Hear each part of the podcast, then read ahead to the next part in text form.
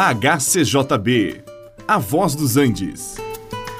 Você vai ouvir agora Meditações com o Pastor Victor.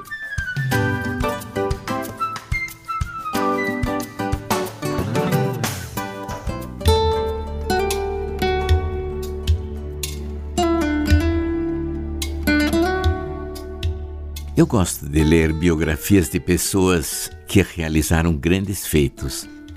Há biografias de todo tipo, de personagens políticos, outras pessoas se tornaram famosas por seus feitos na ciência ou nas artes.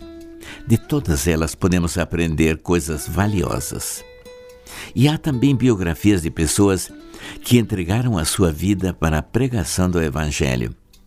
Sofreram, mas foram vitoriosas, e destas pessoas podemos aprender ainda mais.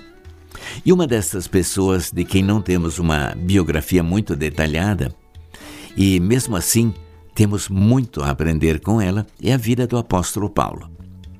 Ele se chamava Saulo, havia nascido na ilha de Tarso, era cidadão romano e ao mesmo tempo era judeu. Ele foi fariseu instruído pelo grande mestre Gamaliel, e tornou-se um ferrenho perseguidor dos seguidores de Jesus. Numa de suas viagens para prender cristãos, o Senhor Jesus lhe apareceu e lhe perguntou: Saulo, por que me persegues? Paulo via uma grande luz e, ouvindo a voz, perguntou: Quem é, Senhor? E a resposta foi: Eu sou Jesus. Saulo ficou cego por três dias mas ele recobrou a vista quando um discípulo chamado Ananias orou por ele e Saulo foi transformado. Tornou-se um apóstolo de Jesus, pregou o evangelho a judeus e gentios.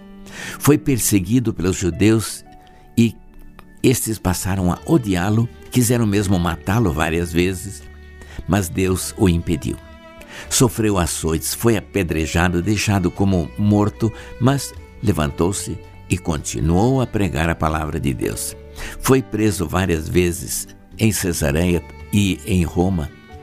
Escreveu muitas cartas a vários dos seus companheiros de ministério. Também escreveu cartas às igrejas que havia fundado nas suas viagens.